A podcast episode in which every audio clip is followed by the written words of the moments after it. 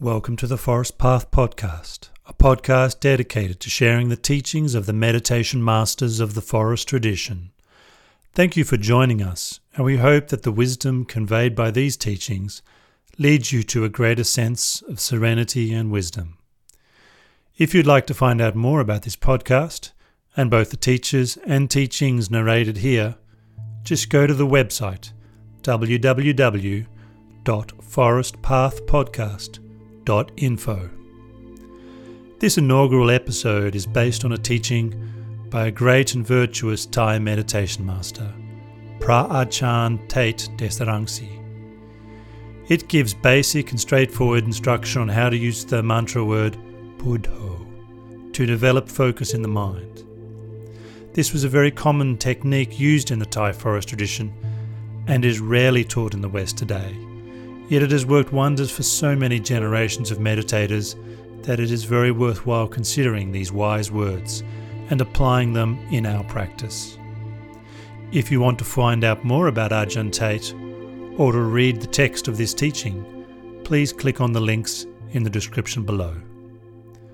So here is the teaching Buddho by Phra Ajahn Tate Desaransi. Buddho When you go to study meditation with any group or teacher who is experienced in a particular form of meditation, you should first make your heart confident that your teacher is fully experienced in that form of meditation, and be confident that the form of meditation he teaches is the right path for sure. At the same time, show respect for the place in which you are to meditate. Only then should you begin practicing. Teachers in the past used to require a dedication ceremony as a means of inspiring confidence before you were to study meditation. They would have you make an offering of five pairs of beeswax candles and five pairs of white flowers. This was called the five kanda. Or eight pairs of beeswax candles and eight pairs of white flowers. This was called the eight kanda or one pair of beeswax candles, each weighing 15 grams, and an equal number of white flowers. Then they would teach you their particular form of meditation. This ancient custom has its good points. There are many other ceremonies as well, but I won't go into them. I'll mention only a very simple, easy to follow ceremony a little further on. Only after you have inspired confidence in your heart, as already mentioned, should you go to the teacher experienced in that form of meditation. If he is experienced in repeating Samma Arahang, he will teach you to repeat Samma Arahang, Samma Arahang, Samma Arahang. Then he'll have you visualize a bright, clear jewel two inches above your navel and tell you to focus your mind right there as you continue your repetition, without letting your mind slip away from the jewel. In other words, you take the jewel as the focal point of, of your mind. If you go to a teacher experienced in meditating on the rising and falling of the abdomen, he'll have you meditate on rising and falling and focus your mind on the different motions of the body. For instance, when you raise your foot, you think raising. When you place your foot, you think placing, and so on or else he'll have you focus continually on being preoccupied with the phenomenon of arising and passing away in every motion or position of the body.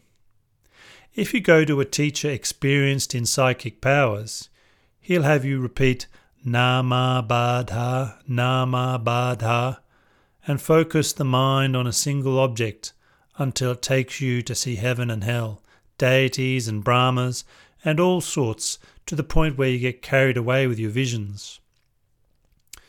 If you go to a teacher experienced in breath meditation, he'll have you focus on your in and out breath and have you keep your mind firmly preoccupied with nothing but the in and out breath.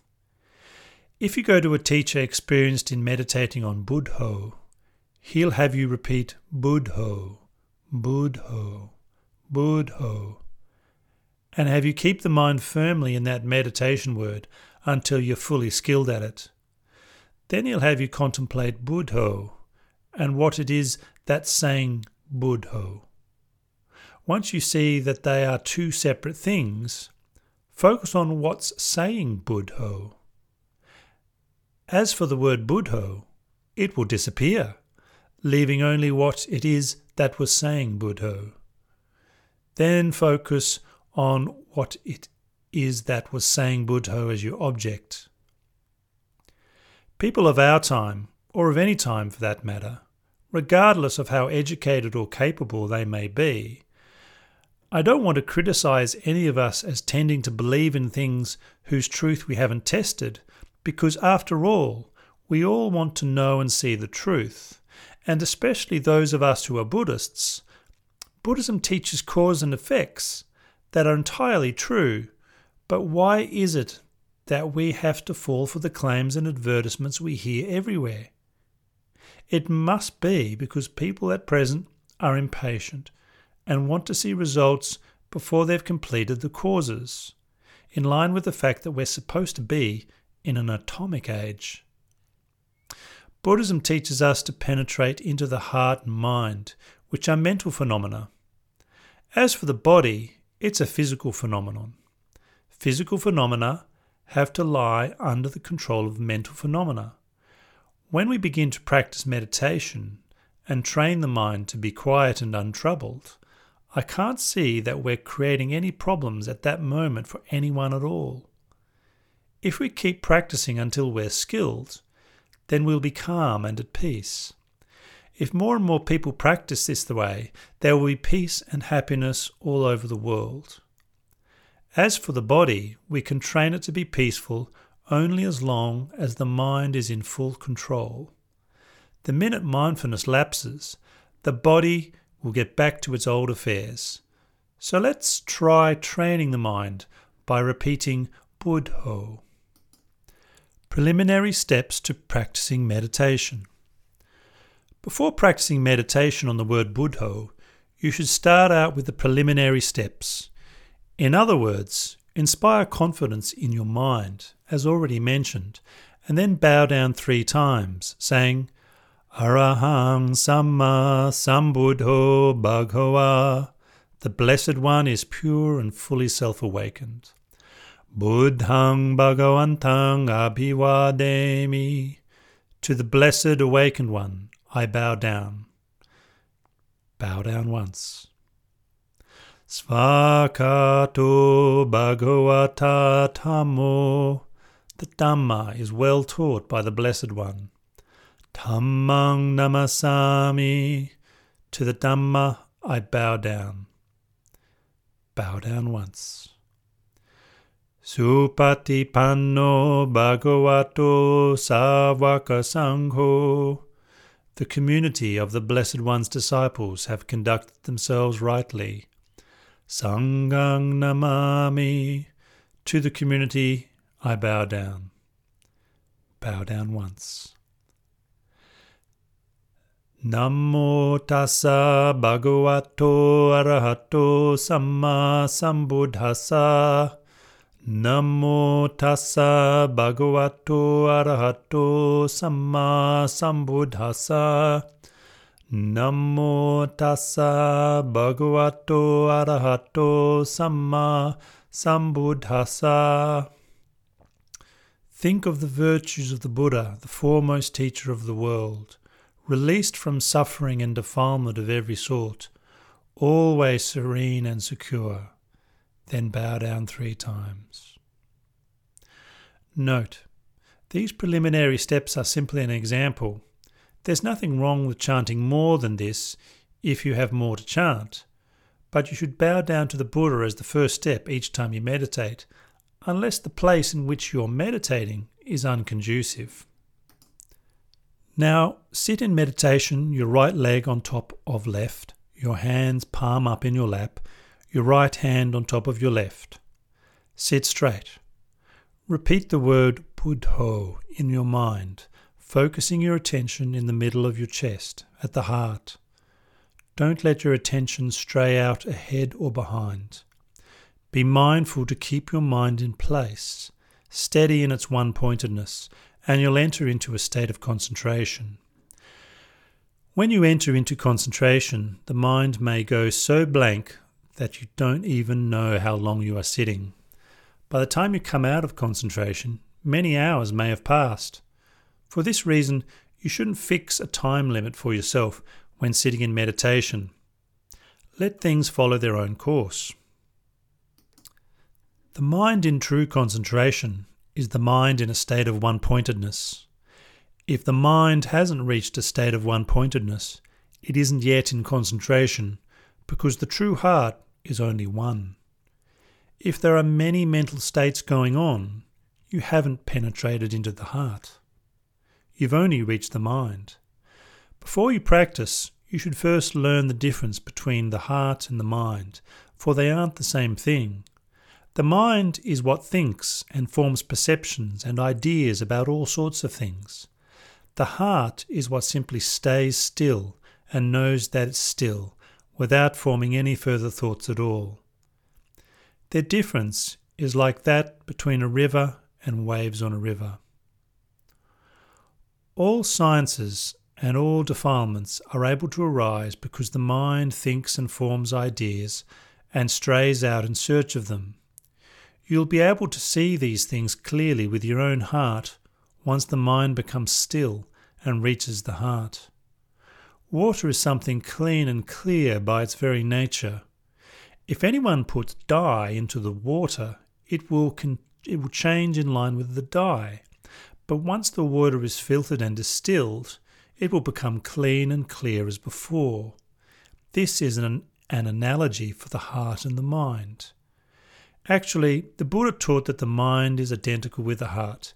If there is no heart, there is no mind. The mind is a condition. The heart itself has no conditions. In practicing meditation, no matter what the teacher or method, if it's correct, it'll have to penetrate into the heart. When you reach the heart, you will see all your defilements because the mind gathers all defilements into itself. So now, how you deal with them is up to you. When doctors are going to cure a disease, they first have to find the cause of the disease. Only then can they treat it with the right medicine. As we start meditating longer and longer, repeating Buddho, Buddho, Buddho, the mind will gradually let go of its distractions and restlessness and gather in to stay with Buddho it will stay firm with Buddho as its sole preoccupation until you see that the state of mind that says Buddho is identical with the mind itself at all times, regardless of where you're sitting, standing, walking, or lying down. No matter what your activity, you'll see the mind bright and clear with Buddho. Once you've reached this stage, Keep the mind there as long as you can.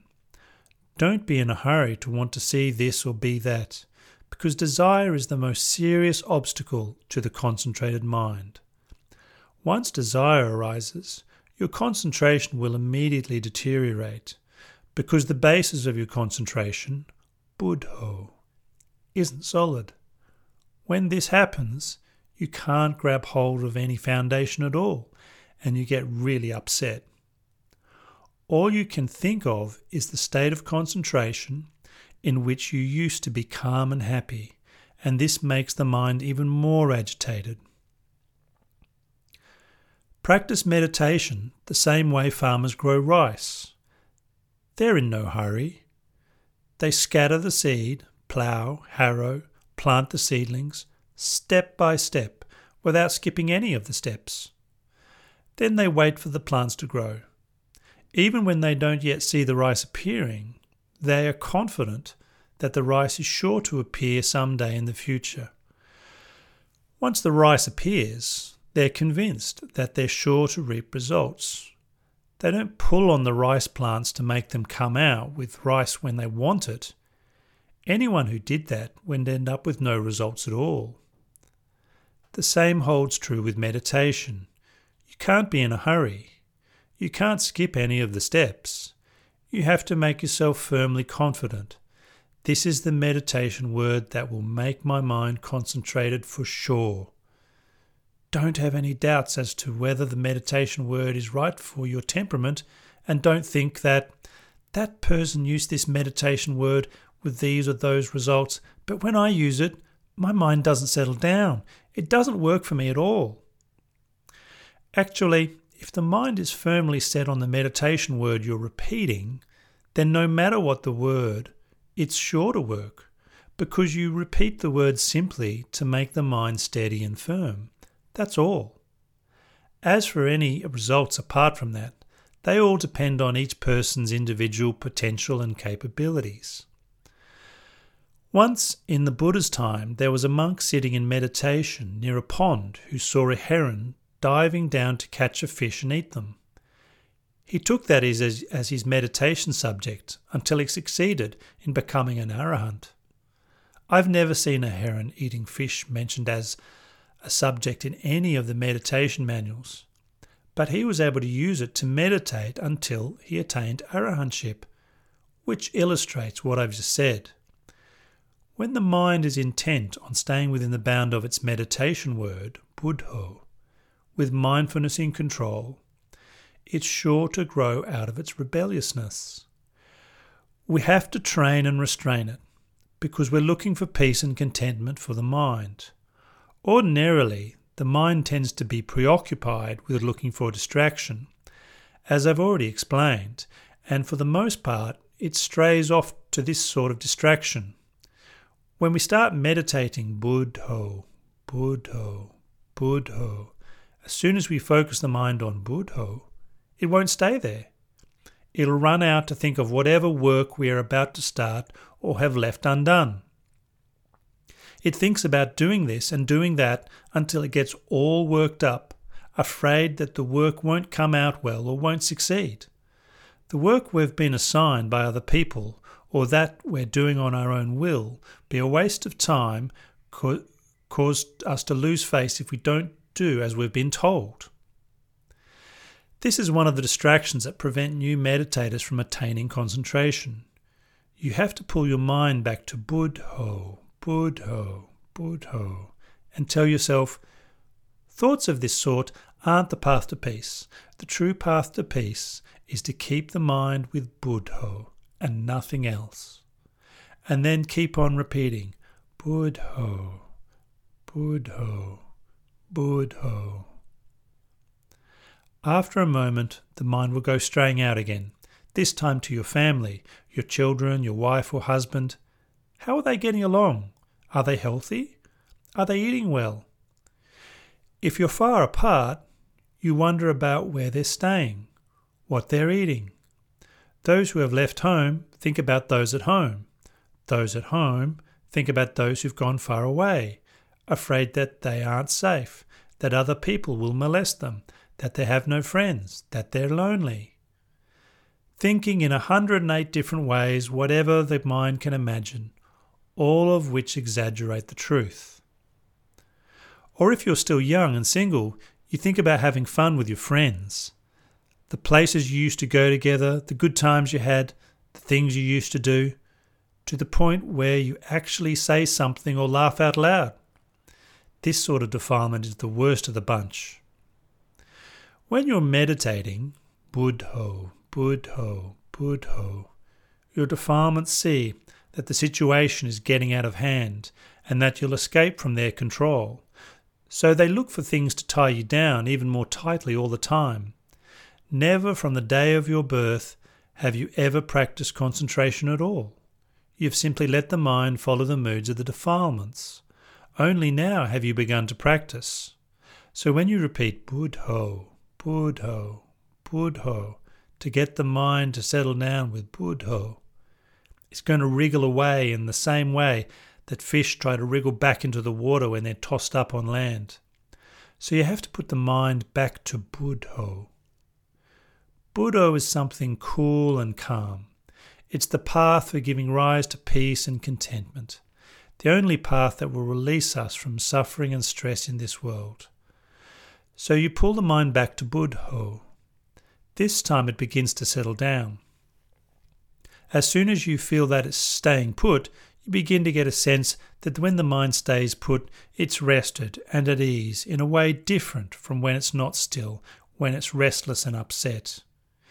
You make up your mind to be careful and alert to keep the mind in that state, and oops, there it goes again. Now it's taking your financial interests as an excuse, saying that if you don't do this or search for that, you'll miss out on a really great opportunity. So you focus your mind on that instead of your meditation word.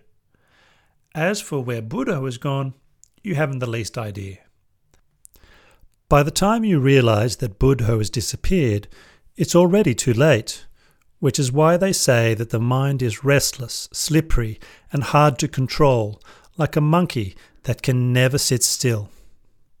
Sometimes, after you've been sitting in meditation for a long time, you begin to worry that your blood won't be flowing properly, that your nerves will die from lack of blood, that you'll grow numb and end up paralyzed. If you're meditating far from home or in a forest, it's even worse. You're afraid that snakes will bite you, tigers will eat you, or ghosts will haunt you, making all kinds of scary faces.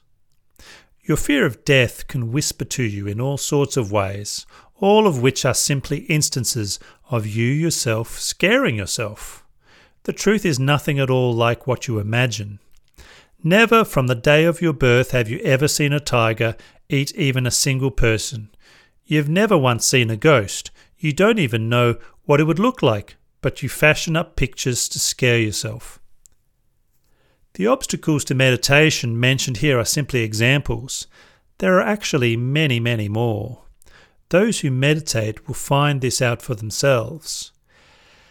If you hold Buddho close to the heart and you use mindfulness to keep the mind with nothing but Buddho, no dangers will come your way. So have firm faith in Buddho. I guarantee that there will be no dangers at all, unless you've done bad karma in the past, which is something beyond anyone's power to protect you from. Even the Buddha himself can't protect you from it. When people begin meditating, their confidence tends to be weak. No matter what their meditation subject, these sorts of defilements are sure to interfere because these defilements form the basis of the world and of the mind. The minute we meditate and make the mind one pointed, the defilements see that we're going to get away from them, so they come thronging around so that we won't be able to escape from the world. When we see how really serious and harmful they are, we should make our minds forthright and our confidence solid and strong, telling ourselves that we've let ourselves be deceived into believing the defilements for many lifetimes. It's time now that we be willing to believe the Buddha's teachings and take Buddho as our refuge. We then make mindfulness solid and fix the mind firmly in Buddho. We give our lives to Buddho. We won't let our mind slip away from it. When we make this sort of commitment, the mind will drop straight into one pointedness and enter concentration. When you first enter concentration, this is what it's like. You'll have no idea at all of what concentration or one pointedness of mind is going to feel like. You're simply intent on keeping mindfulness firmly focused on one object, and the power of a mind focused firmly on one object is what will bring you to a state of concentration. You won't be thinking at all that concentration will be like this or like that, or that you want it to be like this or like that. It will simply take its own way, automatically. No one can force it. At that moment, you'll feel as if you are in another world, the world of the mind, with a sense of ease and solitude, to which nothing else in the world can compare. When the mind withdraws from concentration, you'll regret that the mood has passed and you'll remember it clearly. All that we say about concentration comes from the mind that has withdrawn from that state. As long as it's still gathered in that state, we aren't interested in what anyone else says or does. You have to train the mind to enter this sort of concentration often so as to become skilled and adept. But don't try to remember your past states of concentration, and don't let yourself want your concentration to be like it was before, because it won't be that way. and you'll just be making more trouble for yourself. Simply contemplate Buddho, Buddho, and keep your mind with your mental repetition. What it does then is its own business. After the mind has first attained to concentration, it won't be the same way the next time around, but don't worry about it. Whatever it's like, don't worry about it. Just make sure that you get it centered. When the results come out in many different ways, your understanding will broaden and you'll come to develop many different techniques for dealing with the mind. What I've mentioned here is simply to be taken as an example. When you follow these instructions, don't give them too much weight, or they will turn into allusions to the past, and your meditation won't get anywhere. Simply remember them as something to use for the sake of comparison after your med- meditation has begun to progress. No matter what method you use, Buddho, rising and falling, or Samma Arahang, when the mind is about to settle down in concentration, you won't be thinking that the mind is about to settle down, or is settling down, or anything at all.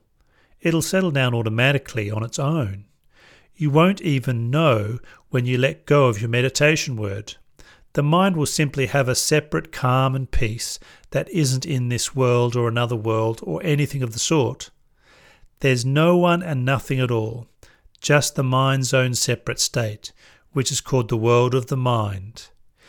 In that state, there won't be the word world or anything else.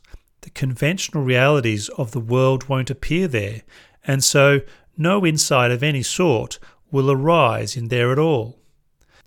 The point is simply that you train the mind to be centered and then compare it to the state of mind that isn't centered so that you can see how they differ, how the mind that has attained concentration and then withdraws to contemplate matters of the world and the Dhamma differs from the mind that hasn't attained concentration. The heart and mind Let's talk some more about the heart and mind so that you'll understand. After all, we're talking about training the mind in concentration. If you don't understand the relationship between the heart and the mind, you won't know where or how to practice concentration. Everyone born, human or animal, has a heart and mind, but the heart and mind have different duties.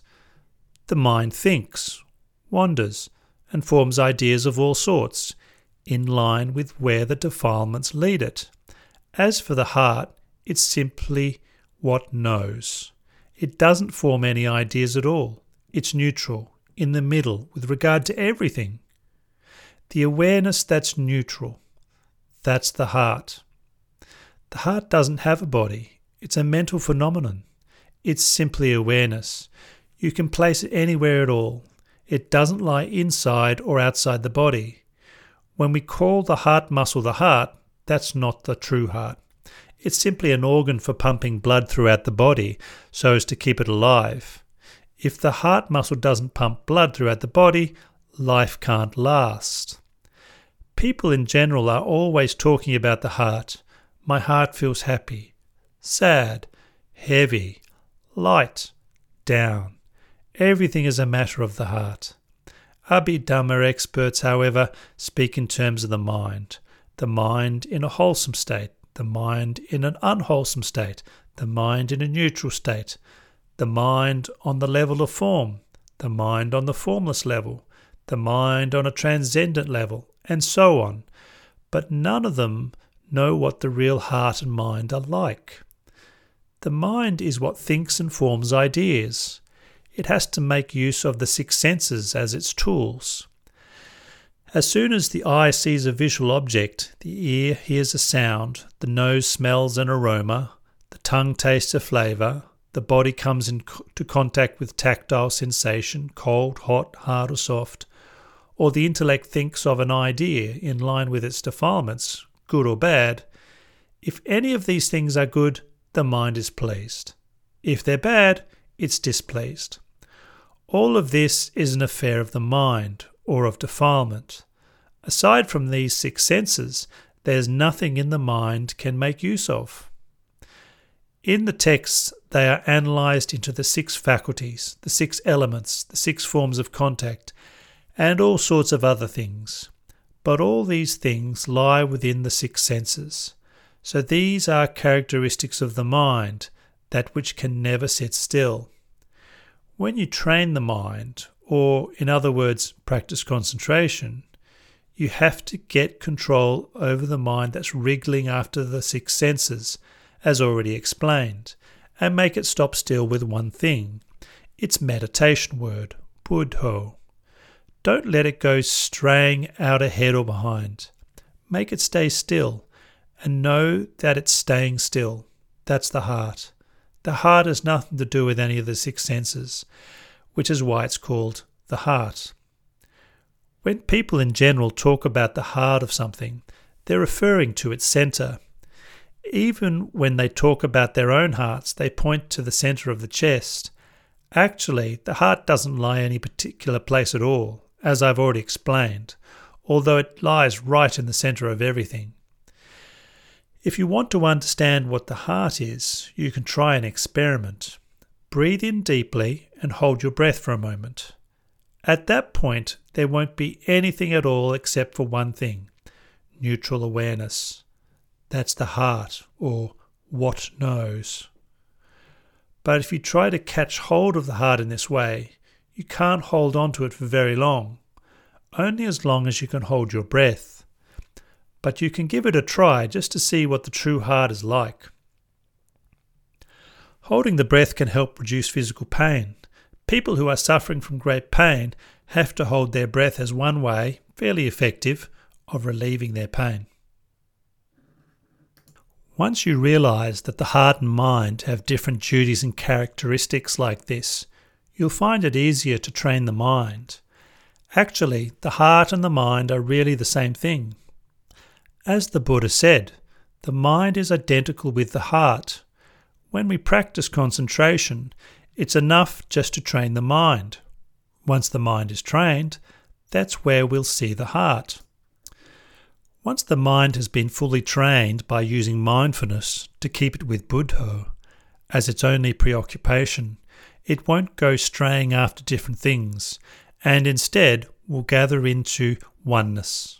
The meditation word will disappear without your being aware of it, and you'll feel a sense of peace and ease that nothing else can equal.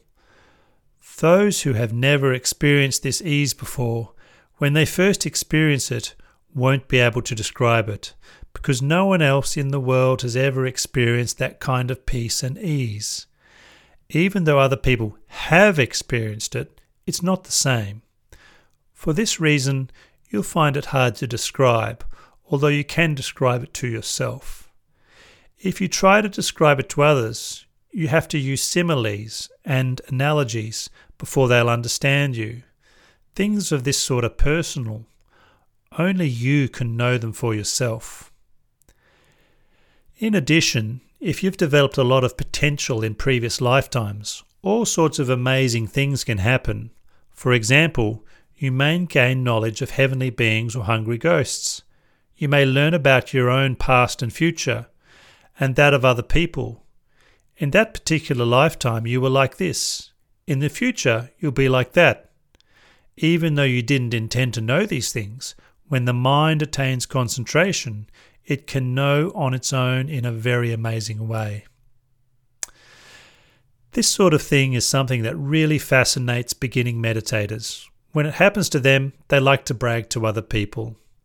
When those people try to meditate but don't get the knowledge or abilities, they become discouraged, thinking that they don't have the merit or potential to meditate, and they begin to lose faith in the practice.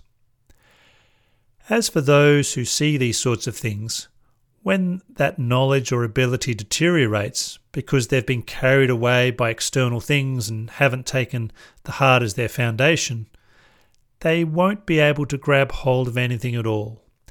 When they think of the things they used to know, their minds become even more stirred up. People who like to brag will take the old things they used to see and talk about them in glowing terms. Avid listeners really love to listen to this sort of thing, but avid meditators are unimpressed. because true meditators like to listen only to things that are present and true. The Buddha taught that whether his teachings will flourish or degenerate depends on those who practice them. The teachings degenerate when meditators get just a little bit of knowledge and then go bragging to other people, talking about external matters with no substance at all, instead of explaining the basic principles of meditation. When they do this, they make the religion degenerate without their even realizing it. Those who make the religion flourish are those who speak about things that are useful and true. They don't speak just for the fun of it. They speak in terms of cause and effect. When you meditate like this, repeating the meditation word in this way, it will make the mind gather into one and snuff out its defilements and restlessness like this. When you meditate on Buddho, be patient. Don't be in a hurry. Be confident in your meditation word and use mindfulness to keep the mind with its Buddho. Your confidence is what will make the mind firm and unwavering, able to let go of all its doubts and uncertainties. The mind will gather in on its meditation word, and mindfulness will keep it solely with Buddho at all times. Whether you sit, stand, walk, or lie down, or whatever work you do, mindfulness will be alert to do nothing but Buddho. If your mindfulness is still weak and your techniques still few, you have to hold on to Buddho as your foundation. Otherwise, your meditation won't progress, or even if it does progress, it won't have any foundation. For concentration to be strong, the mind has to be resolute. When mindfulness is strong and the mind resolute, you decide that this is what you want. If I can't catch hold of Buddho or see Buddho in my heart, or get the mind to stay solely with Buddho, I won't get up from my meditation. Even if my life will end, I don't care. When you do this, the mind will gather into one faster than you realize it the meditation word Buddho, or whatever it is that may have been bothering you or perplexing you, will vanish in the flash of an eye. Even your body, which you've been attached to for so long, won't appear to you. All that remains is the heart, simple awareness, cool, calm, and at ease. People who practice meditation really like it when this happens. The next time around, they want it to happen again and so it doesn't happen again. That's because the desire keeps it from happening. Concentration is something very subtle and sensitive. You can't force it to be like this or that, and at the same time, you can't force the mind not to enter concentration either. If you're impatient, things get even more fouled up. You have to be very patient. Whether or not the mind is going to attain concentration you've meditated on Buddho in the past. So you just keep meditating on Buddho. Act as if you had never meditated on Buddho before. Make the mind neutral and even let the breath flow gently and use mindfulness to focus the mind on Buddho and nothing else. When the time comes for the mind to enter concentration, it will do it on its own. You can't arrange the way it will happen. If it were something you could arrange, all the people in the world would have become arahants long ago. Knowing how to meditate, but not doing it right, having it done it right once and wanting it to be that way again, and yet it doesn't happen, all of these things are obstacles in practicing concentration. In meditating on Buddho, you have to get so that you're quick and adept. When a good or a bad mood strikes you, you have to be able to enter concentration immediately. Don't let the mind be affected by that mood. Whenever you think of Buddho, the mind gathers immediately. When you can do this, your mind will be solid and able to rely on itself. When you've practiced so that you're adept and experienced in this way, after a while you'll find that your defilements and attachments to all things will gradually disappear on their own. You don't have to go clearing away this or that defilement, telling yourself that this or that defilement has to be removed with this or that teaching or this or that method. Be content with whatever method you find works for you. That's plenty enough. To have the defilements gradually disappear with the method I've just explained is better than trying to arrange things. Entering the four levels of absorption, sustained thought, rapture, and pleasure, leaving just one pointedness and equanimity, or trying to arrange the first stage of the path to nibbana by abandoning self identity views, uncertainty, and attachment to precepts and practices, or by looking at your various defilements, telling yourself, with that defilement, I was able to contemplate in such and such a way. So I've gone beyond that defilement. I have so and so many defilements left. If I can contemplate in such and such a way, my defilements will be finished. But you don't realize that the state of mind that wants to see and know and attain things is a defilement fixed firmly in the mind. When you finish your contemplation, the mind is back in its original state and hasn't gained anything at all. On top of that, if someone comes along and says something that goes against the way you see things, you start disagreeing violently, like a burning fire into which someone pours kerosene. So hold firmly to your meditation word, Buddho. Even if you don't attain anything else, at least you've got your meditation word as your foundation. The various preoccupations of the mind will lessen or may even disappear which is better than not having any foundation to hold to at all. Actually, all meditators have to hold firmly to their meditation word. Only then can they be said to be meditation with a foundation. When their meditation deteriorates, they'll be able to use it as something to hold to. The Buddha taught that people who make the effort to abandon defilement have to act like old time warriors. In the past, they'd have to build a fortress with strong walls, moats, gates, and towers to protect themselves from enemy attack. When an intelligent warrior went out to battle and saw that he was no match for the enemy, he would retreat into his fortress and defend it so that the enemy couldn't destroy it. At the same time, he'd gather enough troops, weapons, and food, and then go out to resume his fight with the enemy. Concentration is a very important strength. If you don't have concentration, where will your discernment gain any strength? The discernment of insight meditation isn't something that can be fashioned into being by arrangement. Instead, it arises from concentration that has been mastered until it is good and solid. Even those who are said to attain awakening with dry insight, if they don't have any mental, stillness, where will they get any insight? It's simply that their stillness isn't fully mastered. Only when we put the matter this way does it make any sense. When your concentration is solid and steady, to the point where you can enter and leave it at will, you'll be able to stay with it long and contemplate the body in terms of its unattractiveness or in terms of its physical elements. Or, if you like, you can contemplate the people of the world until you see them all as skeletons, or you can contemplate the entire world as empty space. Once the mind is fully centered, then no matter whether you are sitting, standing, walking, or lying down, the mind will be centered at all, at all times. You'll be able to see clearly how your own defilements, greed, anger, and delusion, which arise from the mind, arise from this and that cause, how they remain in this or that way, and you'll be able to find means to abandon them with this or that technique.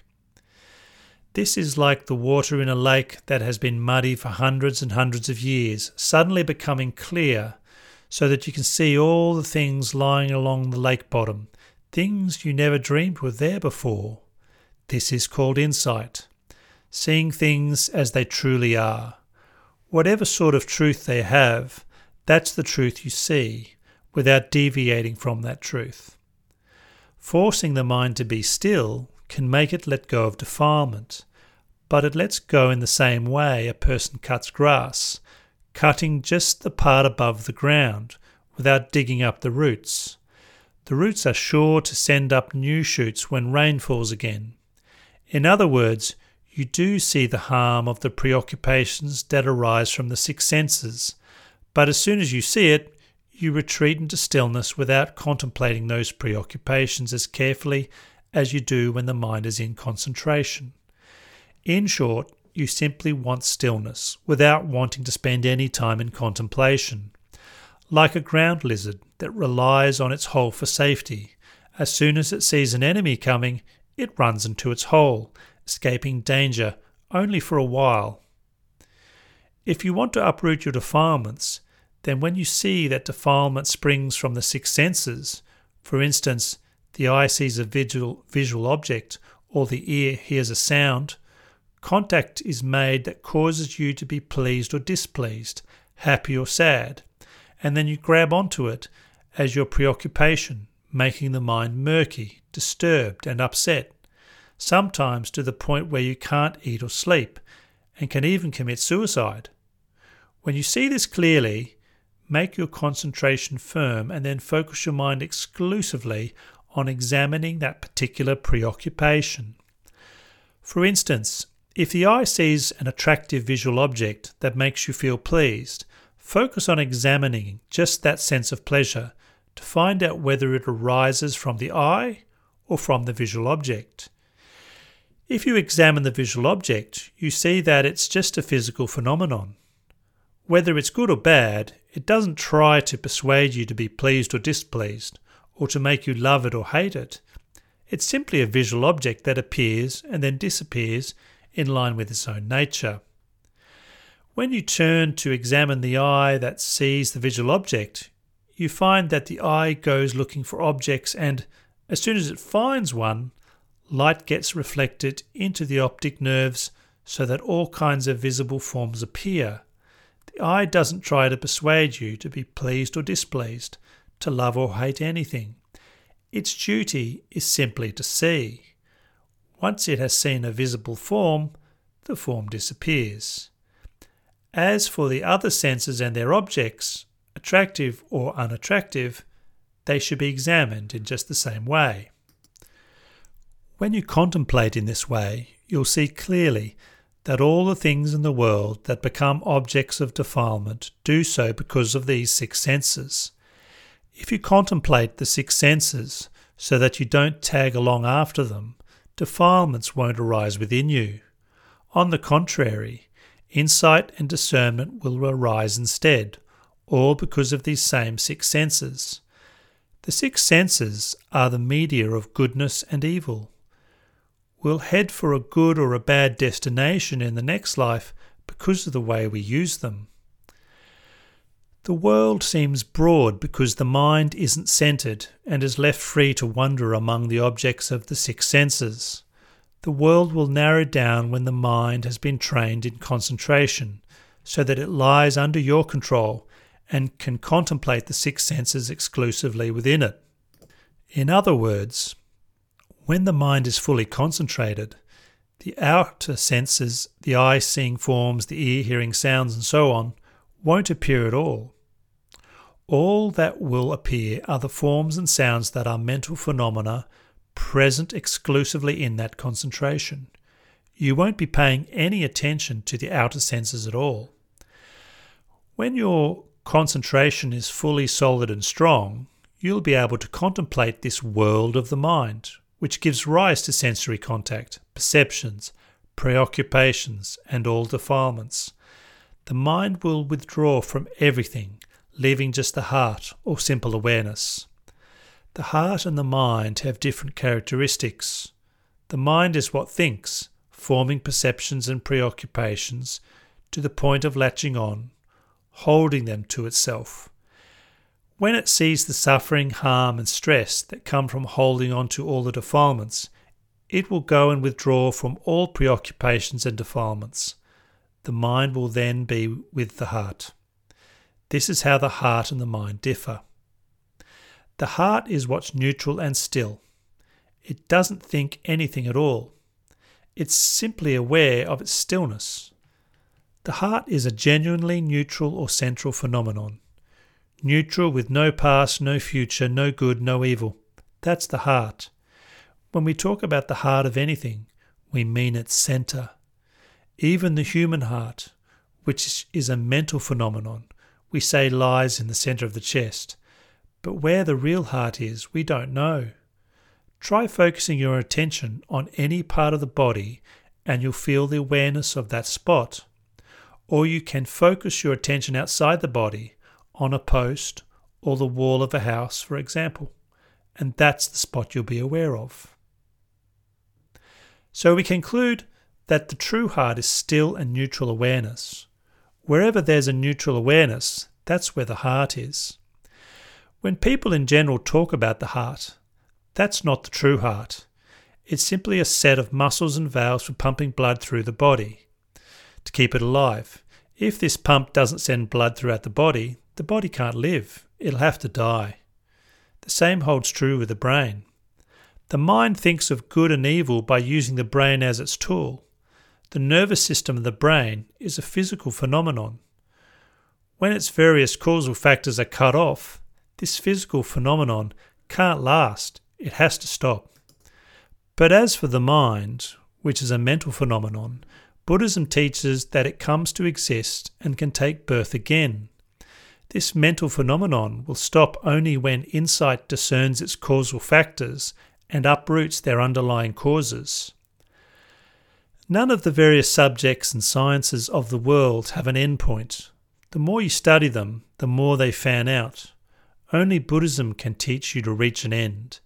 In the first stage, it teaches you to acquaint yourself with your body, to see how it's made up of various things, the 32 parts put together, and what their duties are. At the same time, Buddhism teaches you to see that the body is inherently unattractive.